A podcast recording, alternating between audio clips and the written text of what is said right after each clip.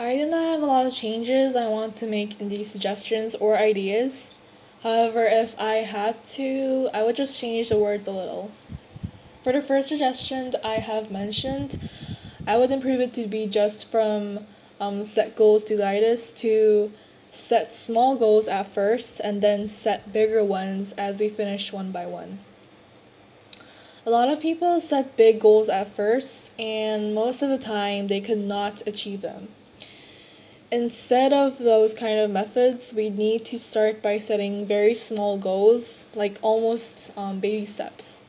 For example, if I were to set a goal to exercise every day so that I won't be, you know, sad about my health, I would exercise around 15 to 20 minutes a day and start by balancing my meal plans on my first week. Then on my second week, I would increase my exercise time and create a separate diet plan. Like this, setting small goals at first is important if you want to achieve bigger goals. For the second suggestion I mentioned, Instead of do not give up, I would suggest be inspired and motivated to be determined. Well, it sounds very, very different, but let me explain this a lot more.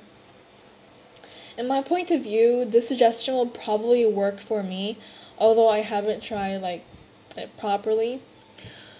Like in writing, when um, I can use the suggestion to be inspired and write on a project I'm working on.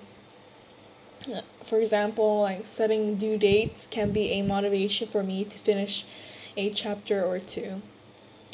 On exercising, this modified suggestion is working for me actually.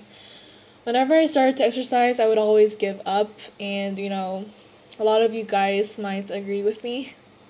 However, when I tried to focus on being inspired to exercise instead of simply not giving up, I found it easier to be determined to exercise every day. So, um, and as a result, I watch videos of people being successful in a diet for motivation, and I also turn on workout music to hype me up.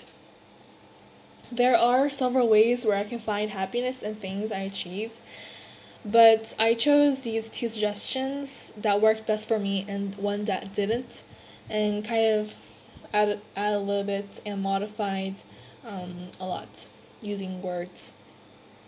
Anyways, I hope you learned um, something, at least something in my episode. I will see you on my next one. Stay safe and always be a staholic. Bye.